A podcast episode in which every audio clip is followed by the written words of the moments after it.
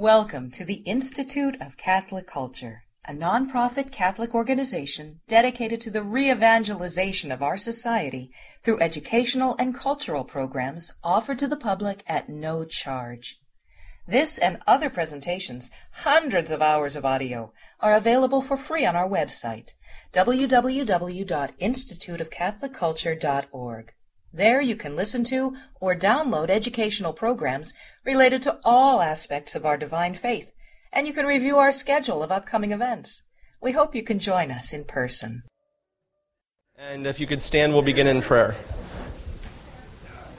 Blessed is our God at all times, both now and ever, and unto ages of ages. Amen. Amen. And make us worthy, O Master, to deal with confidence and without condemnation, to call upon you as a heavenly Father, and to say, Our Father, who art in heaven, hallowed be thy name. Thy kingdom come, thy will be done, on earth as it is in heaven. Give us this day our daily bread, and forgive us our trespasses, as we forgive those who trespass against us. And lead us not into temptation, but deliver us from evil. For thine is the kingdom, the power, and the glory of the Father, the Son, and the Holy Spirit, both now and ever, and unto ages of ages. Amen. The grace of our Lord Jesus Christ, the love of God the Father, the communion of the Holy Spirit be upon you, help you, and protect you at all times, both now and ever, and unto ages of ages. Amen. Amen. God bless you. It's uh, wonderful to be back here at Saint John's after so much time away. I think the last time we came here was five years ago. But uh, I want to thank Father Pollard for inviting us back and also all the parishioners here at Saint John's. I want to begin by simply saying that when we place ourselves in the hands of God, when we trust in the Lord, it is amazing what He can do through us. Maybe each one of us feels like, oh, I can't accomplish a lot. But when we place ourselves in the hands of God, it's Christ Himself who accomplishes things. We started here at Saint John's in a little room up there, but we have grown not only in the uh, in attendance, but also grown in the number of programs we have been offering by the grace of God and by the trust of faith that the faithful attendees had way back then. When I turned to you after, what, three, four years of being together and for the first time said, I need your help financially. And you stepped forward not knowing where we were going, but the Lord prospered the work of our hands. When we trust in Him, it is amazing what He can do through us. Okay. We've got our work cut out for us today. Our plan is this. I'm going to give some opening remarks, which unfortunately turned out to be eight pages. Um, but then I have for you a sixth century text. I know that many of you are wondering, we know we celebrate the Feast of the Assumption of the Mother of God in the East called the Dormition of the Mother of God, the falling asleep. But how do we know this happened besides the fact that Pius the twelfth declared it as a dogma of the Church? Well, guess what? Pius the twelfth didn't invent the Feast of the Assumption, the reality of the Assumption of the Mother of God. It is a tradition which goes back to the earliest days of the Church. And so I have for us a sixth century text that we will read through. I have copies of it for you. I trimmed it down some so that we can fit it in tonight. But we are going to start with some general comments and then hopefully, if we have time, get to that text. If we don't have time, then uh, then I'll hand it out to you for your way home. We posted all of these on our event page. All of the references I'll be making tonight, I have a number of articles I'll be referring to so that you can look them up as we go. I'll begin by reading you a paragraph which I wrote because I wanted to make sure I got it right. I have enemies on all sides this evening. First, from our Protestant brothers and sisters who are here tonight to see me, a Catholic, squirm and try to tease out of the Bible a biblical reference for them on the Assumption of Mary. I will do that for you. Second, among our many Roman Catholics here tonight who know that I am not Roman Catholic but Melkite Greek Catholic and as such hold to the Orthodox theology on this issue, which is very clear that Mary did indeed undergo bodily death, a point contended by many pious and well-meaning Catholics. And finally, I know that we have a few of our Orthodox brothers and sisters here with us tonight who are here to see what a so-called uniate has to say for himself, especially in regards to the Roman Catholic tradition that Mary spent her final days on earth not in Jerusalem, as the Orthodox tradition holds, but in Ephesus. In other words, I am standing in a war zone, and I will offend every single person in this room, surely, at some point tonight, but I am Sicilian, and that's why I chose my topic this evening. So first, our Protestant brothers and sisters. I will lay aside the detailed argument about where, when, how, and why for the moment. Well, maybe not the why, but the where and when, and discuss that in a few moments, the debate between the East and the West on this issue. Because I think the issue that we face with our Protestant brothers and sisters is more fundamental, a fundamental problem. Obviously, we don't have all night to deal with the uh, apologetic issues that surround the issue of the assumption, the doctrine of the assumption, but I do want to consider just a few points and give you an arrow if you would like to continue to pursue the question further.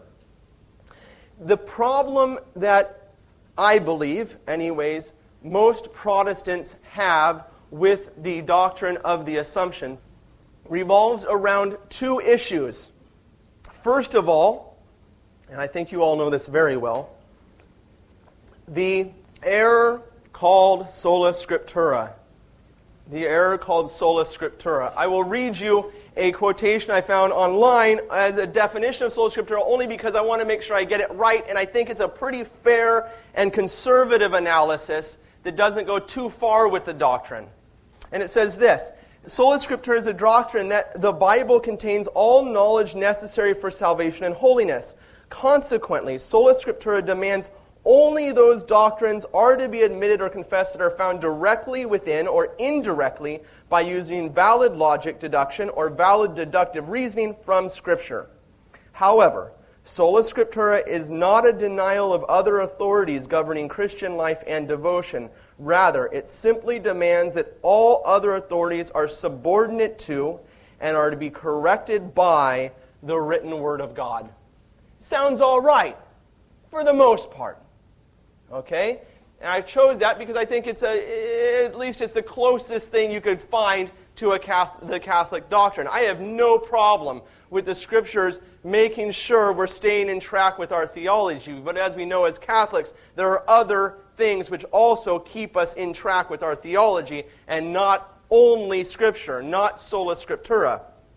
Oftentimes, this doctrine is set out in contrast to the Church's teaching, claiming that the Church's teaching is what was condemned by Christ as the traditions of men in the Gospel of Mark, chapter eight, verse seven. The traditions of men. This is an erroneous step. I would say that anyone that wants to take this step is committing intellectual suicide. Why? Because simply Jesus Christ was alive and walking on this earth far before the Roman Catholic Church ever existed. He was not talking to Roman Catholics. He was talking to the Pharisees and the Sadducees. He was talking to the Jews of his time. And so you cannot, therefore, simply make the leap and apply his teachings as a condemnation of the teachings of the Catholic Church. Okay? You have to understand who he was talking to, what he was talking about in its context. I point you, because of time, to an article that my brother wrote and is posted on our website for the event page for this event. My brother's article on sola scriptura. It's about three or four pages, obviously a little more than I can get into tonight. Make sure you go there and read that article. But I do want you to remember that the vast majority of the Old Testament was handed down orally prior to it being written down, and a good part of the New Testament also.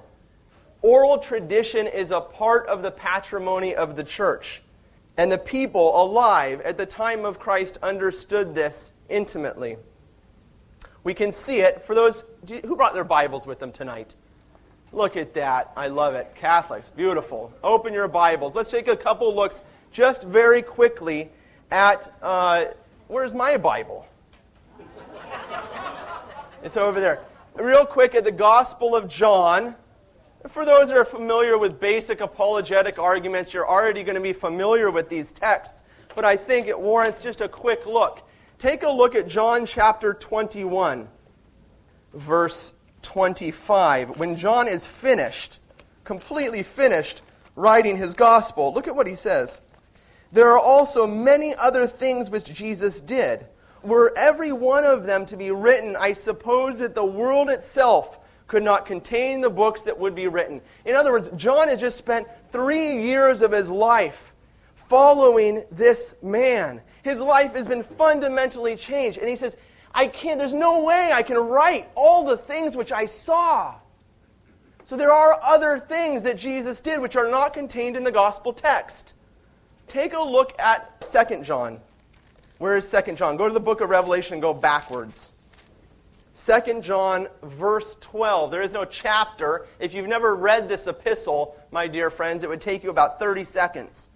Verse twelve. Though I have much to write to you, I would rather not use paper and ink, but I hope to come to see you and talk with you face to face, so that our joy may be complete. This is absolutely an important text. And he says the identical thing, if you just want to write it down, in Third John verse thirteen. You can always remember that. Second John verse twelve, Third John verse thirteen. Okay? Why is this so important? Because we here in America, in a post-Protestant world, have been inundated, being beaten over the head with the idea that the written Word of God is the sole authority. And I think as Catholics we cower. But look at what John says, and I think you would understand this.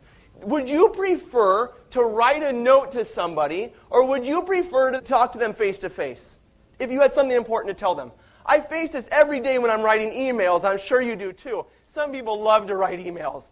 I hate writing emails. So people will write me an email, and what do I do? Or they'll text me. Oh, that's the worst. Have you ever tried to type on one of these phones? They're terrible. Anyways, so what do I do? I call them back so that we can actually talk. And then they don't answer. Okay. Even more so, face to face. John understood this, and John was living in a biblical context. This wasn't true just for John. He wasn't running around holding a Bible saying, every word I write you are to receive as the Word of God inspired by God. No, he was inspired by God, yes. But as he was writing, he did not expect, I don't think, for us to bind them in beautiful binding, not that this is all that, well, beautiful jeweled gold books.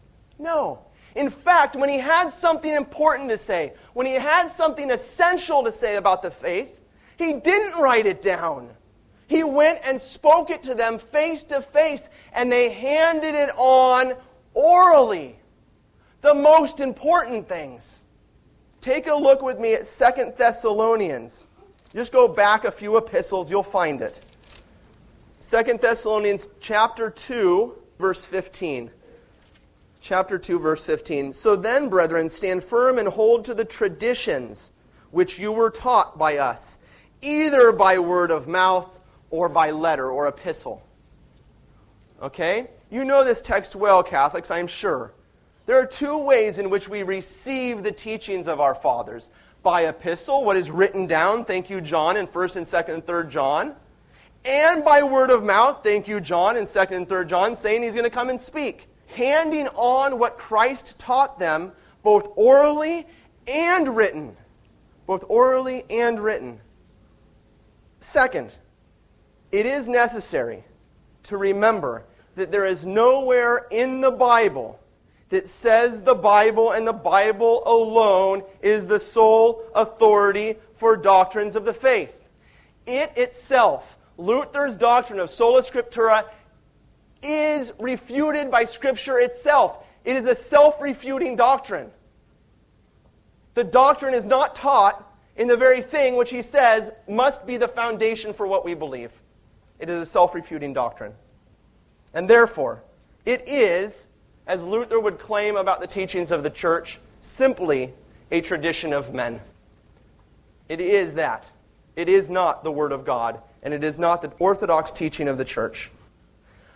A second major error that I believe is even more fundamental to our subject of the Assumption tonight, more important than the question of sola scriptura, is Luther's understanding of grace as a reality to be found in God alone. For Luther, and even more for Calvin, grace was not something that entered into man as the life of God shared with man. It was not a reality which justified man from the inside out and rectified us, set us in order, made us sons of God in reality by participation in divine life. Rather, grace for Luther and Calvin and the Protestant reformers or revolutionaries was something to be found in God and God alone. Luther looked at himself, a sinner, and he said, look, I continually sin. He was scrupulous, overly scrupulous. Some accounts said he went to confession many, many times a day while he was still a monk. Many times a day. He became overly scrupulous and looking at himself said, look, my baptism hasn't done anything for me. Confession isn't doing anything for me. Therefore, this idea of grace justifying man interiorly must be wrong. Grace and justification and ultimately sanctification is not something that affects man internally, but is a changing on God's part to look at man, a sinner, corrupt, and to place in front of him Jesus Christ, so that the Father would look at us, corrupted, sinful man, and instead of seeing you and seeing me, he would see his Son and change his mind about his judgment on us. So the famous saying goes, man is a pile of dung covered in snow, left in his sin and corruption. But as Doctor Marshner loves to say, I don't think he's ever said it at the Institute. Doctor Marshner says, you want to understand grace for Luther? Grace is the smiley face on God. He changes his decision. He changes his judgment about man. Imagine this. A murderer walks into the courtroom. The trial goes on. The judge declares him innocent and free to go. Does that change the reality that the man is a murderer? No. He remains a murderer, and yet he's given freedom to go. If you want to understand Luther's perspective on grace and justification, I think that's the best way to see it. The judge places in front of us a mirage or a cover, and that cover is Jesus Christ. And looking at Jesus Christ, and through Jesus Christ, eventually at us who he never sees, he begins to smile and allows now corrupted man to enter into the place of incorruption, heaven itself. I say this is the most fundamental, more important than sola scriptura, because it touches upon the question of our salvation, intimately upon the question of our salvation.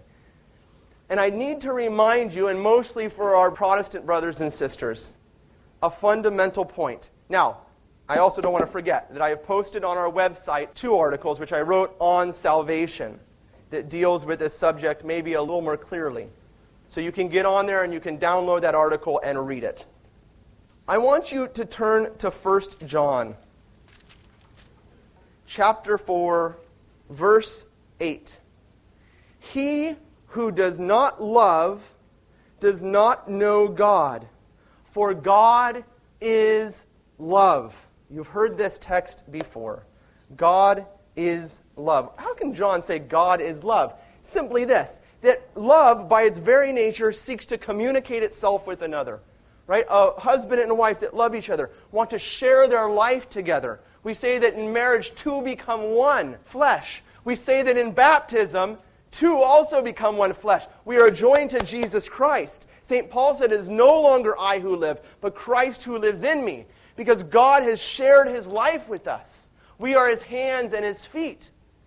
God is love from all eternity, because from all eternity the Father has poured out his life into the Son in the Holy Spirit. The Holy Trinity has lived a life of communion of love from all eternity.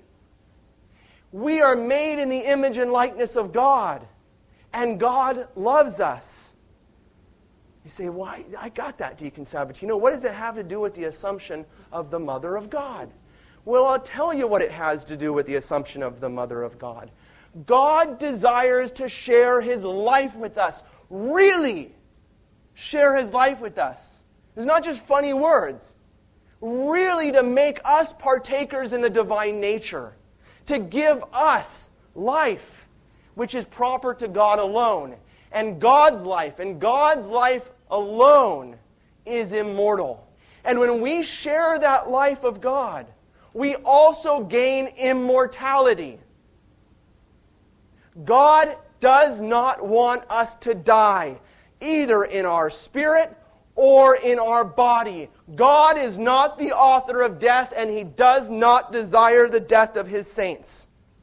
We confess in the Apostles' Creed, "I believe in the Holy Spirit, the Holy Catholic Church, the communion of saints, the forgiveness of sins, the The resurrection of the body." And I don't ever forget about it. God is going to raise us up bodily. Ideas of us floating in outer space without a body for all eternity. Does that sound boring to you? It sounds boring to me, because that's not what God made us for. God made us to walk, to have hands, ears, eyes. I look forward to seeing you all in heaven, to giving you a hug, a real hug. To hold you, to hold hands, to look into our eyes, to remember that we were here tonight together. God made us this way that we would have our bodies forever. This is important for two reasons. First of all, because we need to realize that the doctrine of the assumption or dormition of the Mother of God is normal. It may not be common today, but it is normal. It is what God planned, not just for the Mother of God, but for all of us, that our bodies will not remain in the tomb, but that they will go to their eternal reward and be rejoined to our soul, that we may walk in heaven with our bodies and speak with each other and speak with God and see Him. That was God's plan, not for us to go floating around in outer space. Second, we need to realize that God really wants to share his life with us. Too often I speak with our Protestant brothers and sisters who say that all of this doctrine about Mary and the saints, doesn't that take away from the glory of God? And I respond every time that you missed the point about God's love for us. You miss the point about what God plans for our salvation. God's glory is not found in selfishness. God's glory is found in his love, and love seeks to share itself with another.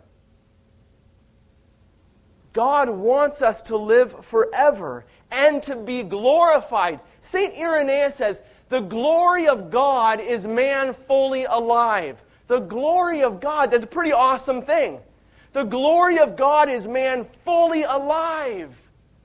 God's glory is not found in his hoarding of himself, but in his sharing of himself. The Catechism of the Catholic Church says, God, infinitely perfect and blessed in himself, in a plan of sheer goodness, freely created man to share in his own blessed life. That is the fundamental teaching of the Catholic Church. God freely created us for one reason, to share his life with us. And when we receive the life of God, death is destroyed. It is no more. It cannot exist when God's life fully comes into us. Okay, I would like to bring our section here on uh, regarding our Protestant brothers and sisters and this teaching to a close by opening our Bibles. That's a good place to go. So, yes, we are opening our Bibles to discuss the Assumption of the Mother of God. Turn your Bibles to Genesis chapter five. Am I yelling too much? Oh, ugh, I think I am. I apologize. I'm not angry. I promise. All right, Genesis chapter five, verse twenty-one. When Enoch had lived sixty-five years, he became the father of Methuselah. Enoch walked with God after the birth of Methuselah. Is it a good thing to walk with God? Yes. Absolutely. Uh, and had other sons and daughters. Thus, all the days of Enoch were three hundred sixty-five years. Enoch walked with God, and he was not, for God took him. Very interesting. God took him. What does that mean? Well, guess what? Our Bibles tell us what that means. If you turn with me to the Epistle to the Hebrews, almost to the end of your Bible, go to the book of Revelation, work your way backwards. Hebrews, chapter eleven, verse five. By faith, Enoch was taken up so that he should not see death. Enoch didn't die. Enoch didn't die in his body or in his spirit. Enoch was taken up so that he should not see death, and he was not found. And he was not found. Have you ever seen a soul? No. Have you ever seen a body? Yeah, you find bodies, don't you? He wasn't found. He didn't die. He was assumed into heaven. Number one. Second Kings chapter two, you know the story of Elijah. Elijah was what? He was taken into heaven. Body and soul taken into heaven. Deuteronomy chapter thirty-four, verse six tells us that when Moses died, he was buried. Huh? But that his burial site has not been found to this day. Why? Why? Because there is a tradition among the Jews that Moses, after he died and was buried, was assumed, his body was assumed into heaven. And where do you see that? In the Epistle to Jude. Turn to your book of Revelation and just back one little tiny epistle right there. Jude verse, this is even shorter. This is twenty-four verses in Jude. You've got to read this. Verse eight. Yet in like manner these men in their dreamings defile the flesh, reject authority, and revile glorious ones. Who's Jude writing against, by the way? The Gnostics, who denied the value of the flesh and the possibility of the bodily resurrection. So Jude goes to this very point about Moses. See, they dreamings defile the flesh, reject authority, and revile glorious ones. But when the archangel Michael, contending with the devil, disputed about the body of Moses, he did not presume to pronounce a reviling judgment upon him, but said, "The Lord rebuke you." When Moses was buried, Michael the archangel met the devil and fought with him over the body of Moses. And who do you think won? Okay? Who showed up at the transfiguration bodily? Moses and Elijah, two people that were assumed into heaven by tradition, huh? If you've got a problem with the Assumption of the Mother of God, you don't have a problem with the Catholic Church. You have a problem with the Bible. The assumption of the saints is normal. It may not be common today, but it is the norm, and God will have the last say when all of our bodies come out of the tomb and the saints are bodily taken into heaven. Okay, enough about that. Mary, and I'm going to go fast now, guys. Did she die, or was she taken into heaven without dying? What say ye? What say ye? Many, I believe, with a pious heart, try to defend that Mary did not die. Okay? Why? Because of the doctrine that she was without sin. and without original sin, and therefore would not have the effects of original sin, one being death. I will read you from Doctor Ludwig Ott, who, don't mess with Doctor Ludwig Ott when it comes to dogmatic theology, okay? It says, freedom from original sin does not necessarily involve freedom from all defects which came into the world as a punishment of sin. Mary, like Christ himself, was subject to general human defects, insofar as these involve no moral imperfections of acting. Okay? So could Jesus stub his toe? Yes. Possible. Was it possible for Mary to die? Yes. Yes. And in fact, the entire tradition of the church from the earliest days has held that Mary indeed did die. And this is held not only in the teachings of the fathers, but also in the liturgical texts of the church, which I have and I'll share with you during Q and A if you would like. Okay? But I will read you a quotation from Pope John Paul the Second. It is true that in Revelation, death is presented as a punishment for sin. However, the fact that the church proclaims Mary free from original sin by a unique divine privilege does not lead to the conclusion that she also received physical immortality. The mother is not superior to the son who underwent death, giving it a new meaning and changing it into a means of salvation. Involved in Christ's redemptive work and associated in his saving sacrifice, Mary was able to share in his suffering and death for the sake of humanity's redemption. What Severus of Antioch says about Christ also applies to her.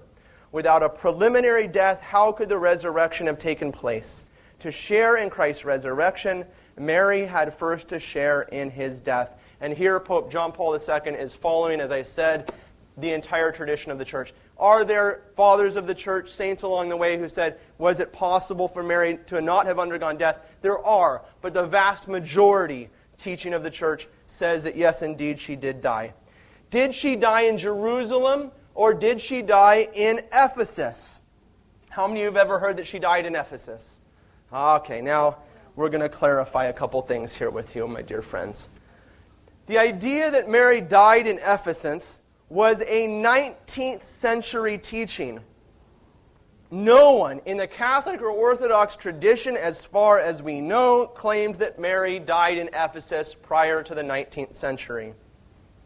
It is a result of the vision of Blessed Anne Catherine Emmerich, who, in her visions, while she lay for twelve years on her sickbed, wrote down in detail visions she was receiving. Be aware, my friends, nothing against Blessed Anne Catherine Emmerich, but these are private revelations, and private revelations by the teachings of the church are private. She believed that Mary died in Ephesus. May God bless her. But prior to that, there were nineteen centuries contradicting that. And we will take a look at some of that evidence here in a minute. So, various accounts are retained in the church prior to the nineteenth century, all the way back to the sixth century, which we'll have a chance, hopefully, to take a look at today, the fifth century, the fourth century, and even the third century.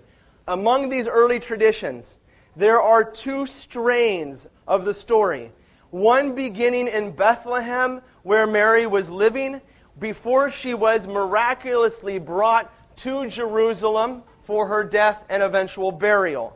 The other tradition, the Jerusalem tradition, begins the story in Jerusalem itself, where she is living in the home of Saint John on Mount Zion. Now, for those of you that have been to Mount Zion, realize that this is one of the hills of Jerusalem, one of the upper hills of Jerusalem, and there today is the Roman Catholic Abbey of the Dormition.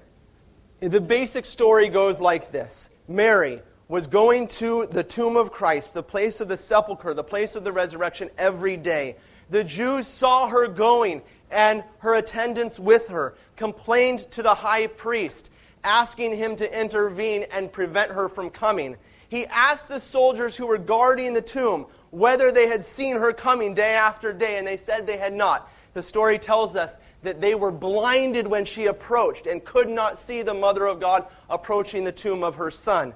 She prayed there uh, I believe it's two years after the ascension, that she would be reunited to her son, and there the angel Gabriel appeared to her as he had appeared at the Annunciation, announcing to her that in a few days she would be brought to heaven.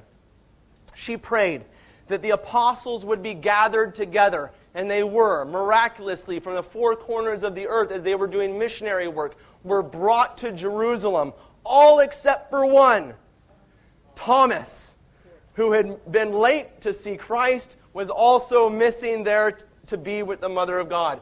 The story tells us that she then died on Mount Zion. Her body was wrapped and taken by the apostles, coming down into the Kidron Valley, followed by the Jews who had complained to the high priest.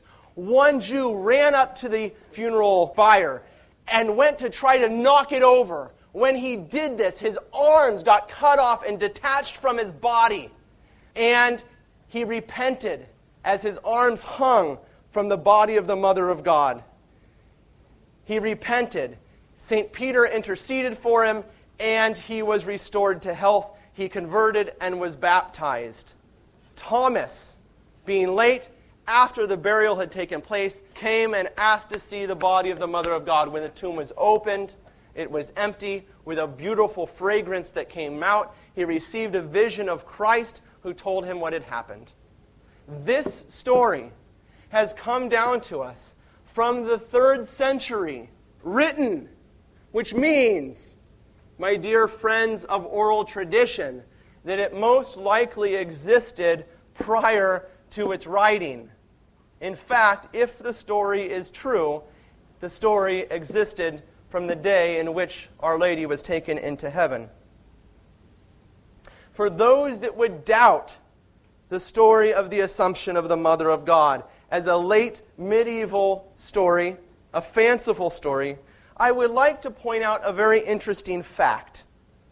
It was the custom of the early Christians to keep safe the bones of the holy martyrs of God. We have been together to study the story of Saint Polycarp and Saint Ignatius. I will read you only from Saint Ignatius, that after he was eaten by lions, only the harder portions of his holy remains were left, which were conveyed to Antioch. This is written in about one fifteen A D. Conveyed to Antioch, wrapped in linen as an inestimable treasure left to the Holy Church by the grace which was in the martyrs. I will not read you Polycarp's story for time. The relics of the apostles have always been guarded by the church.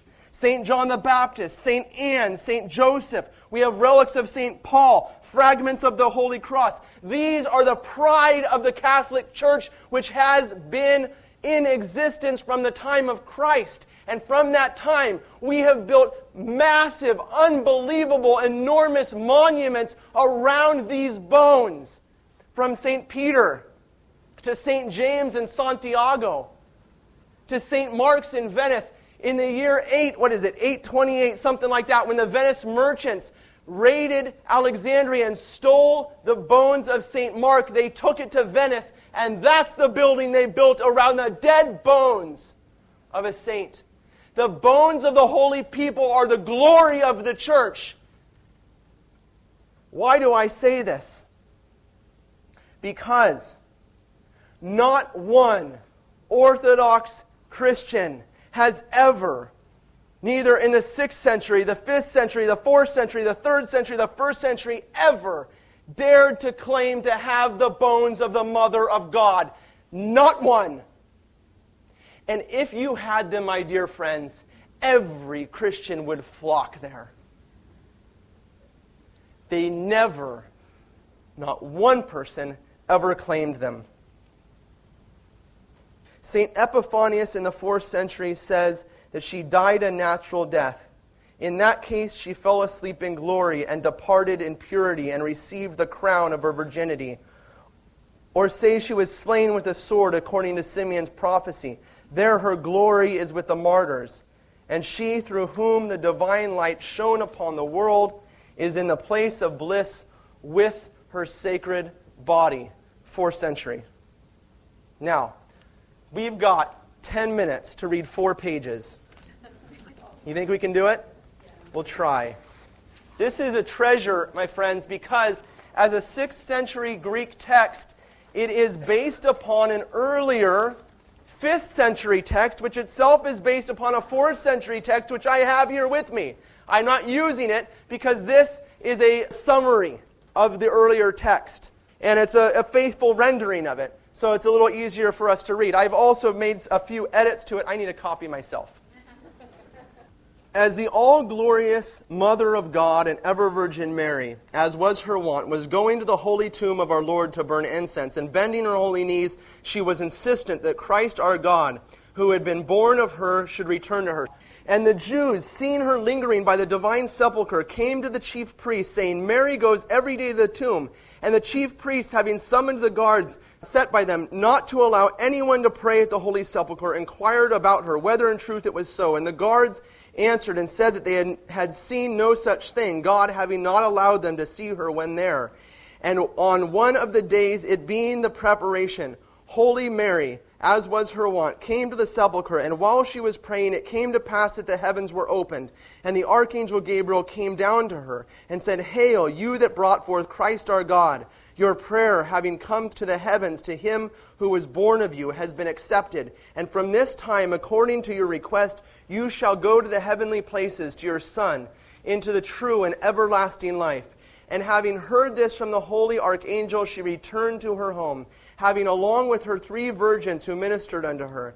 And after having rested a short time, she sat up and said to the virgins, Bring me a censer that I may pray. And they brought it, as they had been commanded. And she prayed, saying, My Lord Jesus Christ, who deigned through your supreme goodness to be born of me, hear my voice and send me your apostle John, in order that seeing him I may partake of joy. And send me also the rest of your apostles, both those who have already gone to you and those in the world that now is, in whatever country they may be, through your holy commandment, in order that having beheld them I may bless your name, much to be praised, for I am confident that you hear your servant in everything.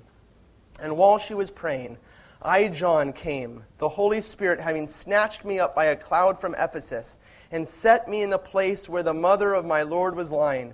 And having gone beside her and glorified him who had been born of her, I said, Hail, mother of my Lord, who brought forth Christ our God. Rejoice that in great glory you are going out of this life. And the Holy Mother of God glorified God, because I, John, had come to her, remembering the voice of the Lord, saying, Behold your mother, and behold your son, John, I. And the three virgins came and worshipped, and the Holy Mother of God said to me, Pray and cast incense. And I prayed thus, Lord Jesus Christ, who has done wonderful things, now also do wonderful things before her who brought you forth, and let your mother depart from this life. Let those who crucified you and who have not believed in you be confounded. And after I had ended the prayer, Holy Mary said to me, Bring me the censer. And having cast incense, she said, Glory to you, my God and my Lord, because there has been fulfilled in me whatsoever you promised to me before you ascended into heaven, that when I should depart from this world, you would come to me, and the multitude of your angels with glory. And I, John, said to her, Jesus Christ, our Lord and our God, is coming, and you see him, as he promised to you. And the Holy Mother of God answered and said to me, The Jews have sworn that after I have died they will burn my body. And I answered and said to her, Your holy and precious body will by no means see corruption. And she answered and said to me, Bring a censer and cast incense and pray. And there came a voice out of the heaven, saying the Amen. And I, John, heard this voice, and the Holy Spirit said to me, This voice which you heard denotes that the appearance of your brethren, the apostles, is at hand, and of the holy powers that they are coming hither today.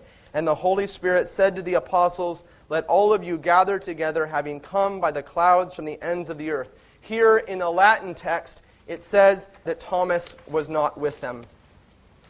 And after all these things had come to pass through the Mother of God and ever-Virgin Mary, the Mother of the Lord, while we, the apostles, were with her in Jerusalem, the Holy Spirit said to us, You know that on the Lord's day the good news was brought to the Virgin Mary by the archangel Gabriel. And on the Lord's day the Savior was born in Bethlehem.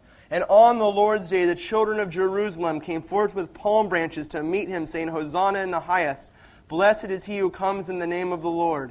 And on the Lord's day he rose from the dead, and on the Lord's day he will come to judge the living and the dead, and on the Lord's day he will come out of heaven to the glory and honor of the departure of the holy, glorious Virgin who brought him forth.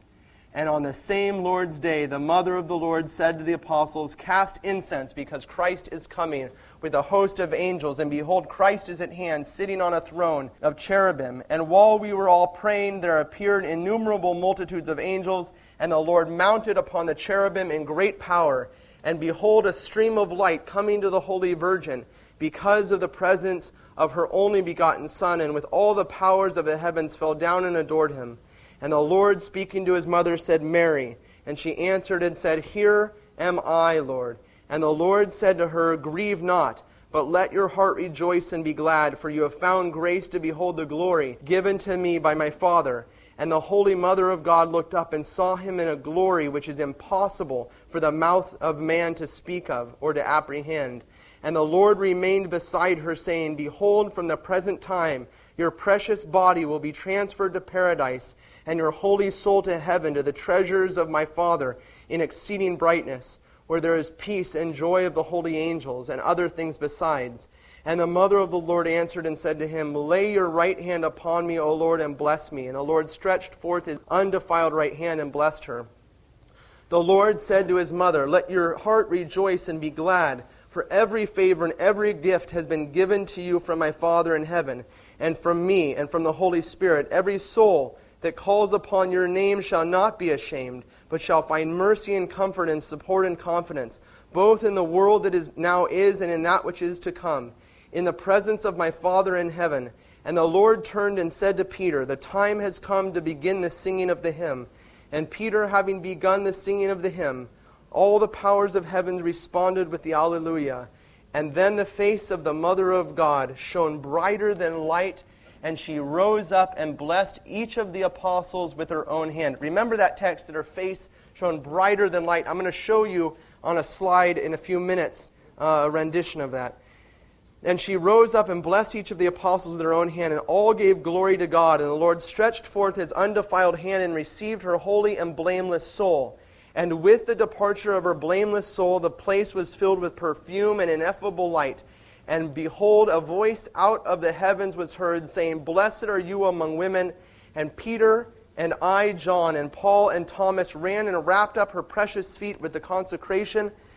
And the twelve apostles put her precious and holy body on a couch and carried it. And behold, while they were carrying her, a certain... And here's the... We're going to skip this for time, okay? But when you guys read this, this is the story of Thomas coming. So we're going to skip down to a well-born Hebrew, Jephanias by name. You see that? We're skipping all the italicized stuff. You can go back and read it later. Running against the body, put his hands upon the couch, and behold, an angel of the Lord by invisible power with a sword of fire cut off his two hands from his shoulders and made them hang upon the couch, lifted up in the air. And at this miracle which had come to pass, all the people of the Jews who beheld it cried out, Verily, he that was brought forth by you is the true God, O Mother of God, ever Virgin Mary. And Jephanias himself, when Peter ordered him that the wonderful thing of God might be showed forth, stood up behind the couch and cried out, Holy Mary, who brought forth Christ who is God, have mercy upon me. And Peter turned and said to him, In the name of him who is born of her, your hands which have been taken away from you will be fixed on again. And immediately, at the word of Peter, the hands hanging by the couch of the lady came and were fixed on Jephanias. And he believed and glorified Christ who had been born of her. And when this miracle had been done, the apostles carried the couch and laid down her precious and holy body in Gethsemane in a new tomb. And behold, a perfume of sweet savor came forth out of the holy sepulchre of Our Lady, the Mother of God. And for three days the voices of invisible angels were heard glorifying Christ, our God, who had been born of her. Again, the Latin text, which is regarding Thomas. You can read that on your own, okay? For sake of time. I'd hope to share that with you. It's kind of, it's really neat. And when the third day was ended, the voices were no longer heard. And from that time forth, all knew that her spotless and precious body had been transferred to paradise. And after it had been transferred, behold, we saw Elizabeth, the mother of Saint John the Baptist, and Anna, the mother of the lady, and Abraham and Isaac and Jacob and David singing the Alleluia, and all the choirs of the saints adoring the holy relics of the Mother of the Lord, and the place full of light, than which light nothing could be more brilliant, and an abundance of perfume in that place to which her precious and holy body had been transferred in paradise, and the melody of those praising him who had been born of her, sweet melody, of which there cannot be enough, such as is given to virgins, and them only to hear. We apostles, therefore, having beheld the sudden precious translation of her holy body, glorified God who had shown us his wonders at the departure of the mother of our Lord Jesus Christ, whose prayers and good offices may we all be deemed worthy to receive under her shelter and support and protection, both in the world that now is and in that which is to come, glorifying every time and place her only begotten Son, along with the Father and the Holy Spirit, forever and ever. Amen. I will conclude with two very different perspectives on the Mother of God. The first is from an enemy of the Church who enjoys writing comics about what we believe. He says, "Central is their Virgin Mary, who has been elevated by papal decree to the status of a goddess. Nothing in the Bible suggests that the biblical Mary is anything else but a devout, ordinary Jewish woman. Rome has transformed her into a sinless, celestial being. This is sheer blasphemy, making her equal to Jesus in the minds of hundreds of millions of Roman Catholics around the world. In fact, Jesus has been reduced to a wheat wafer in the Eucharist, and the practical focus of their worship is now upon Mary, Queen of Heaven, rather than on Jesus as King and Savior." How do you like that? It's a man named Jack Chick. Jack Chick. Yeah, you can hiss. Saint John Damascene. "Even though according to nature your most holy and happy soul is separated from your most blessed and stainless body, and the body, as usual, is delivered to the tomb, it will not remain in the power of death and is not subject to decay. For just as her virginity remained inviolate while giving birth, when she departed, her body was preserved from destruction and only taken to a better and more divine tabernacle, which is not subject to any death. Hence I will call her holy, passing not death, but falling asleep or departure, or better still, arrival. Your stainless and holy immaculate body has not been left on earth. The Queen, the Mistress, the Mother of God, who has truly given birth to God, has been translated to the royal palaces of heaven. Angels and archangels have borne you upwards. The impure spirits of the air have trembled at your ascension. The air is purified and either sanctified by your passing through them. The powers meet you with sacred hymns and much solemnity, saying something like this: Who is she that comes forth as the morning rising, fair as the moon, elect like the sun? How you have blossomed forth, how sweet you have become. You are the flower of the field, a lily among the thorns. Not like Elijah have you entered heaven, nor like Paul have you been wrapped in the third heaven. No, you have penetrated even to the royal throne of your Son himself. A blessing for the world, a sanctification of the universe, refreshment for those who are tired, comfort for the sorrowing, healing for the sick, a port for those in danger, pardon for sinners, soothing balm for the oppressed, quick help for all who pray to you. Good mistress, graciously look down on us. Direct and guide our destinies wheresoever you will. Pacify the storm of our wicked passions. Guide us into the quiet port of divine will, and grant us the blessedness to come. Amen." In conclusion, only because I skipped this part in my talk, and I think you guys will enjoy it, and I think I have about two minutes, I have some slides for you to see the place in Jerusalem traditionally associated with the falling asleep of the Mother of God. Well, there's Jerusalem. That's beautiful, huh? Yeah. This is the Kidron Valley The Mount of Olives is right here.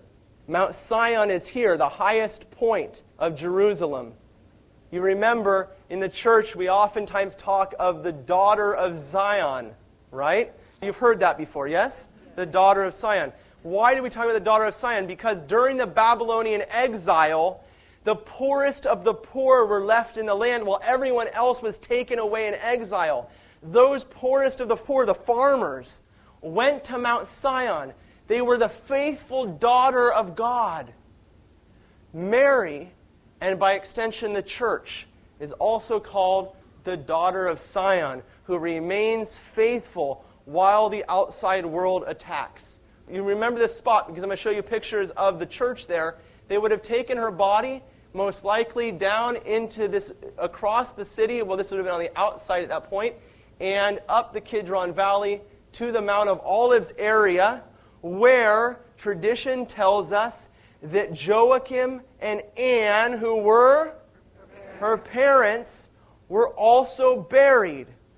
And who else was buried there? Saint Joseph. It was a family tomb in Gethsemane. You want to know why Jesus liked to go and pray in Gethsemane? Uh, there's Jerusalem, panoramic view, looking from the Mount of Olives. Here's the, uh, all the tombs on the Mount of Olives on the east side of Jerusalem, because the tradition that the glory cloud of God at the Babylonian exile left Jerusalem towards the east.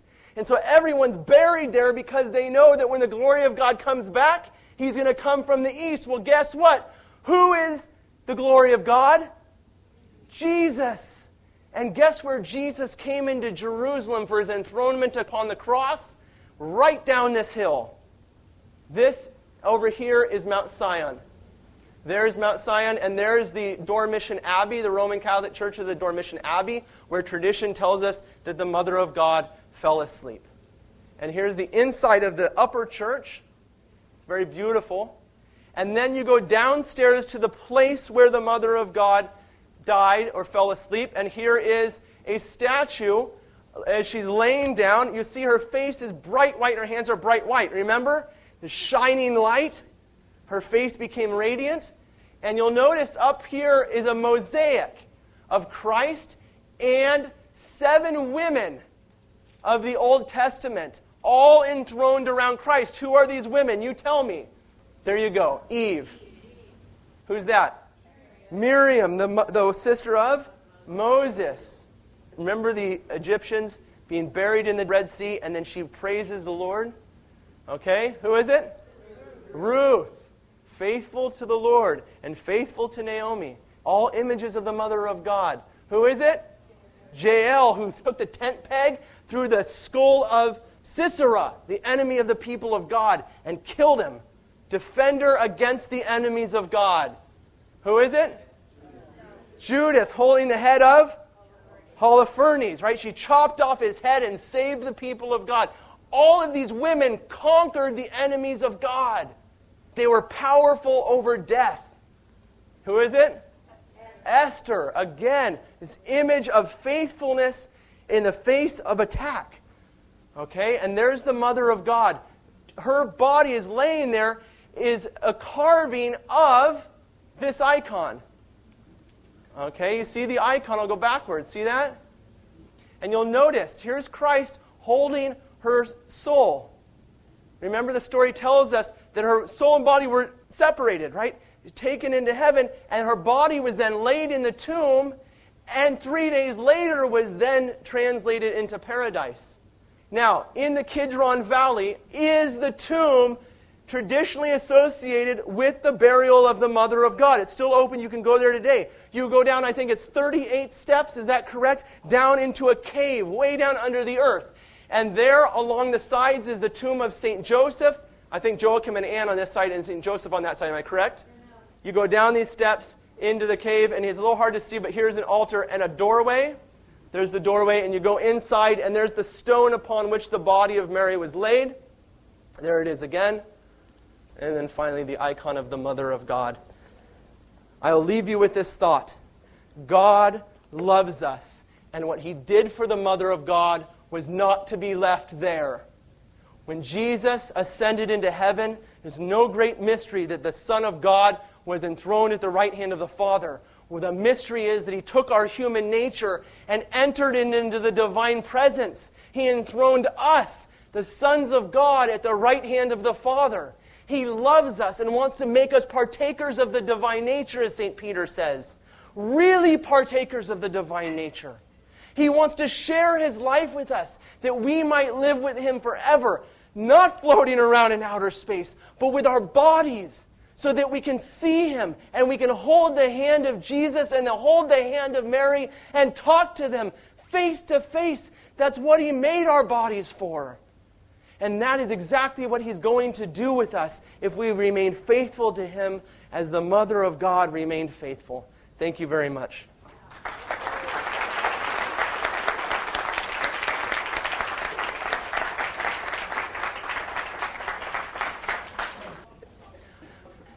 Deacon, would you please talk a little bit about uh, Psalm one thirty-two, and particularly verse eight and verses thirteen and on, where there is such a, a very strong prophecy of not just Christ's ascension, but the Assumption. Mm-hmm. Take a look at, at Psalm one thirty-two. I had to skip this. There's also a reference in your Bible there, Susie, to Sirach. What is that? Sirach what? Sirach twenty-four. Sirach twenty-four. You guys can write that down also. These are classic references used liturgically also in reference to the Assumption of the Mother of God. Obviously, this isn't going to give us too far apologetically. However, for those that are um, not interested in simple apologetics, but actually diving a little bit deeper into the text and the mystery here, these are beautiful texts. Psalm one thirty-two, verse eight and verse thirteen. Verse eight, arise, O Lord, and go to thy resting place, thou and the ark of thy might. And then verse thirteen, for the Lord has chosen Sion. He has desired it for his habitation. This is my resting place forever. Here I will dwell, for I have desired it. Now, first of all, always remember when you're reading Scripture, you want to first understand the historical context in which something is written. Only then are you going to really be able to apply it typologically to further events. What do I mean typologically? Simply this, that God has done things in the past that he does again and again.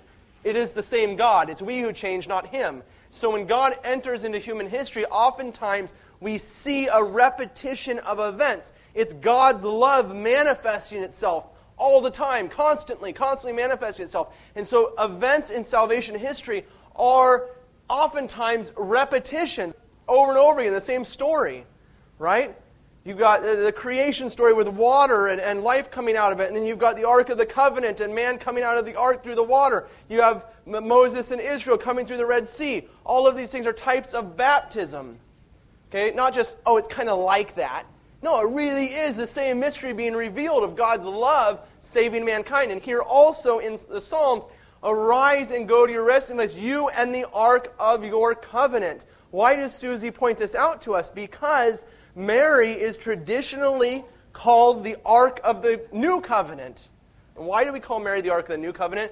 Because the ark of the old covenant contained the things of God. The ark of the new covenant contains God himself. And she remains the ark of the covenant. Move to Revelation chapter eleven, keeping your hand over there in Psalms.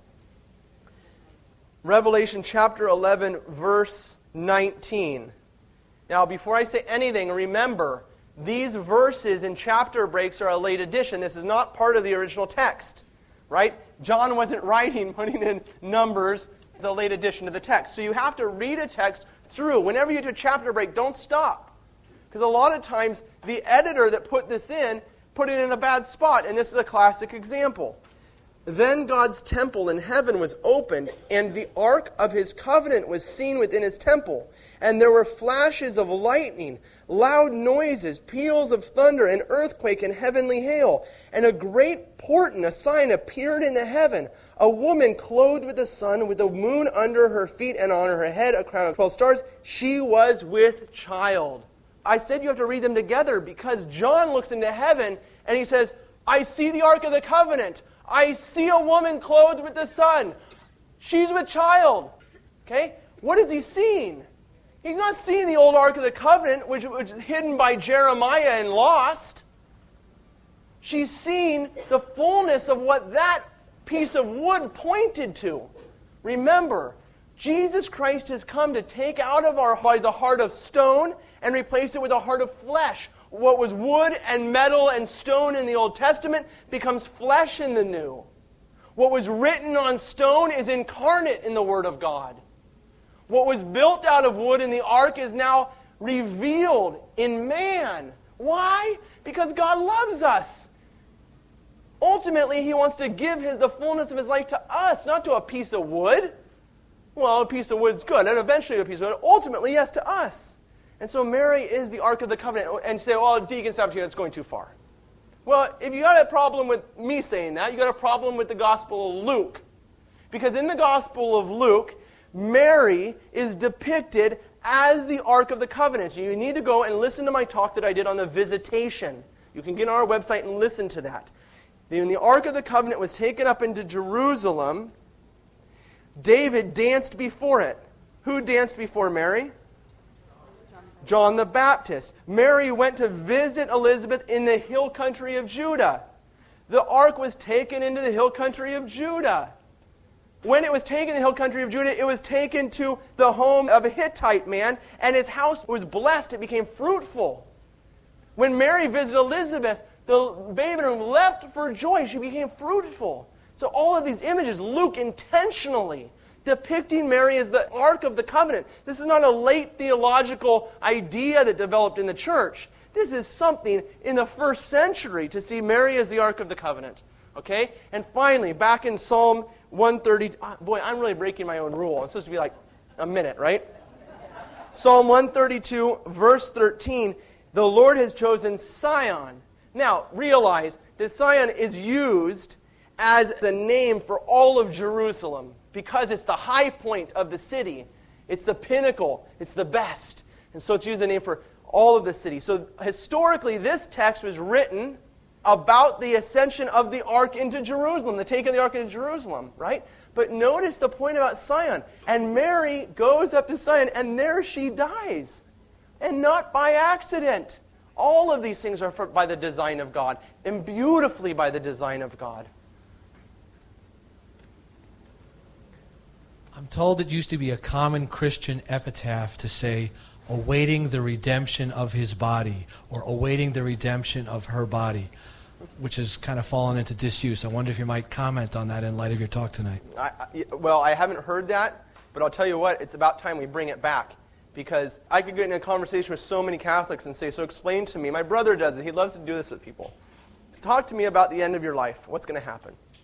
Well, I'm going to I'm going to die. Okay, and then what's going to happen? Well, I hope I'm going to go to purgatory. If you hope you're going to go to purgatory, my friends, no, you hope you're going to go to heaven, all right? You hope you're going to go to heaven.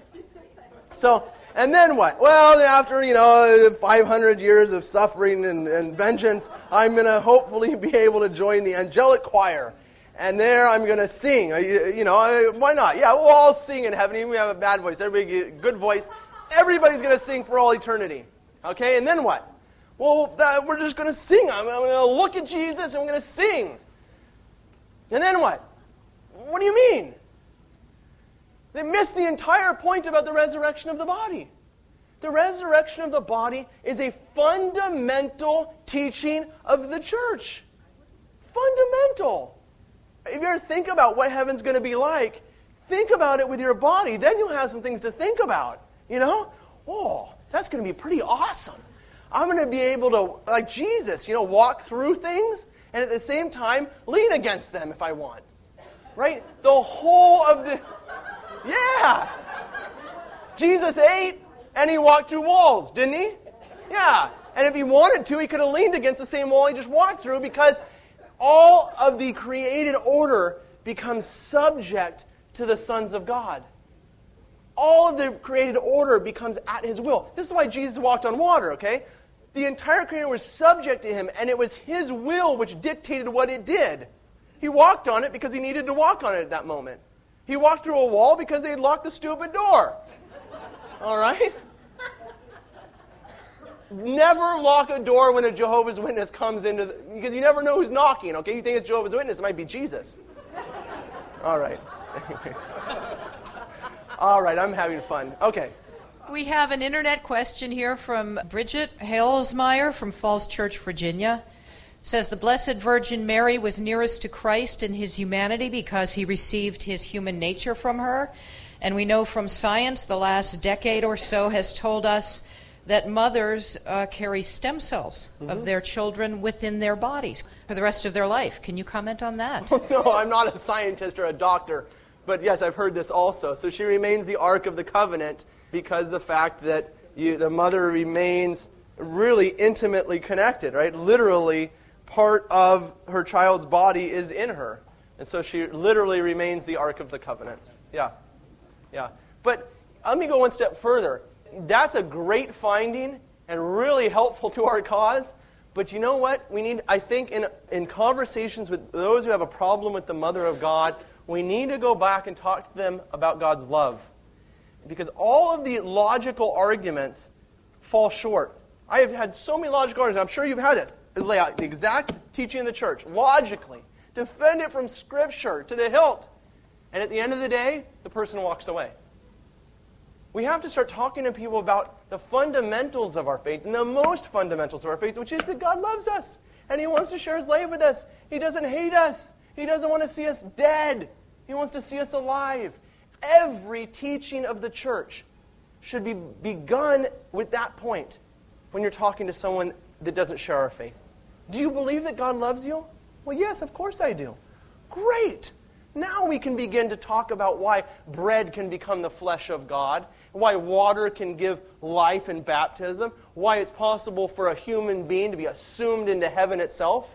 We can talk about all why it's possible for a man to say words of absolution and your sins are forgiven. That's only proper to God alone. Yes, you're right, it is. And it's God's gift to love us. So what is found in God alone is now found among men because God loves us. And we can begin to talk to people about our faith that way instead of banging them over the head with Bible verses. All those Bible verses I gave you earlier today are going to get you nowhere in a discussion because they've heard them all before. Okay? All right. Yes, Monica has a question. While I'm running there, I just want to let you know we had an email from Trinidad. Oh, Trinidad. Yes, all from right. Hayden. And he says, thank you for the work you're doing. You have provided me a wealth of information. Through the grace of God, I have grown in faith and have been able to share with others, Catholic and non-Catholic. Again, I thank God for you, and may He continue to bless your, His work. Wonderful. Can I, I just want to say that to that, I hope you're still watching, because there is like this enclave of Institute people in Trinidad. Uh-huh. And I don't know who you are, but I know you're watching because I watch our website and I see where people come from. See that? We're tracking you. Anyways, I, wa- I want to know what's going on in Trinidad. There's all these Trinidad people, so please let, send me an email so I know you guys got a group together or something because I see all these hits to our website. Yes? Can you speak more about the argument you talked about where Mary died in Jerusalem versus Ephesus? Can you talk more about the history of that and the arguments? Let me read you from the Dolorous Passion of Our Lord Jesus Christ by Blessed Anne Catherine Emmerich.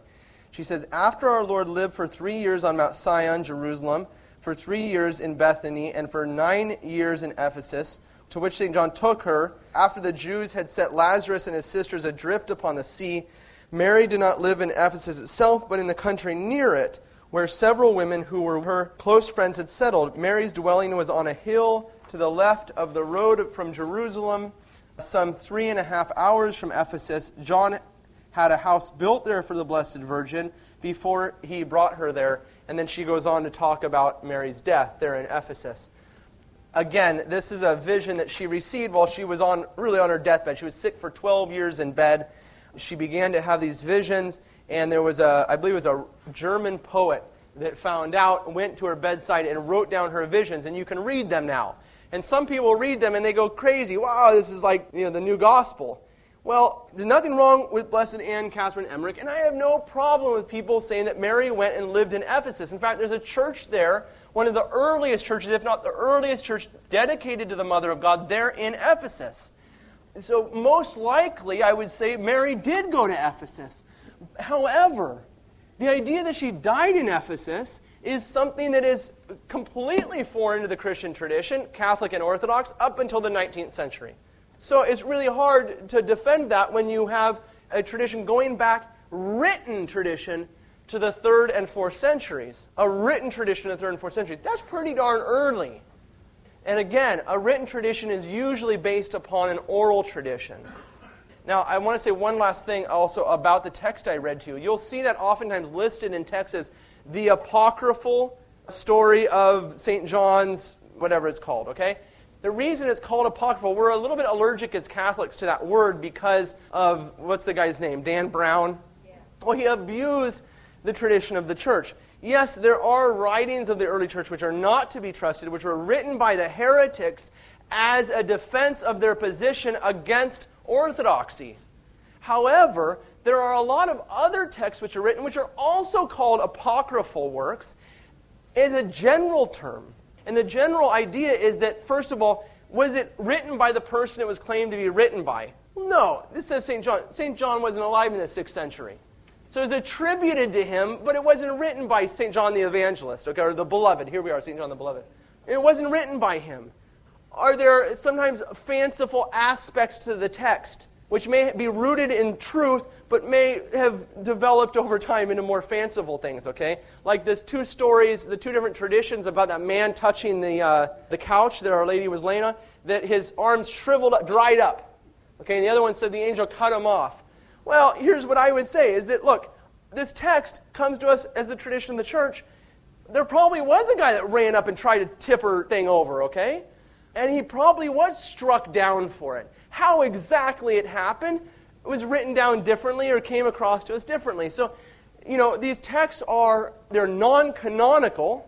They're not inspired by God. They're still beautiful historical texts. Do you know that the Proto-Evangelium of Saint James is the place where we find out that the name of Mary's parents were Joachim and Anne?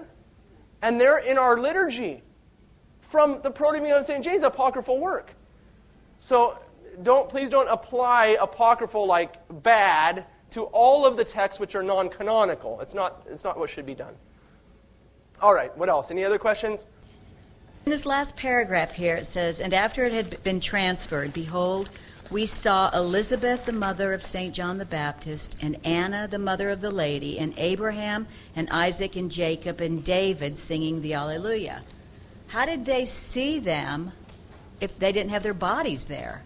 Oh, well, that's, that's, a, hey, that's a great question. I'm shooting from the hip here, okay? But oftentimes, even the angels will appear bodily by the gift of God so that we are able to see them. Gabriel, right? The Archangel Gabriel appears to Mary. She saw him, okay? Uh, exactly what that looks like, I don't know. It must be a pretty far-out thing to see an angel. But even on Transfiguration, even though they had their bodies, how that exactly was revealed to them, I don't know, but I have no problem with that. The, the saints have appeared to the church throughout her history, okay? And so God provides the gift of whatever kind of body that is, I don't know, for us, for our sake. All right, I think that's more than enough. I'll finish with the text which was sung in my church last night. I was standing there at the cantor stand, and lo and behold, this was sung, and it's, it's very, I won't sing it, I'll just read it to you to spare you the suffering. Remember, lex orandi, lex credendi. The law of prayer is the law of belief, in both the East and the West. We listen to what we pray, and we know what to believe. O ye apostles from afar, being now gathered together here in the valley of Gethsemane, give burial to my body, and thou, my Son, and my God, receive thou my spirit. Amen. Thank you very much.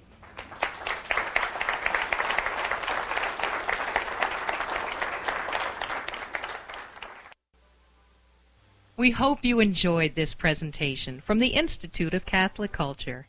If you'd like to learn more about the mission of the Institute and how you may become a part of this important work, please visit our website at w w w dot institute of catholic culture dot org or call us at five four zero, six three five, seven one five five. five five, and may the glory of Christ's Church be ever more manifest upon the earth. Saint John the Evangelist, pray for us.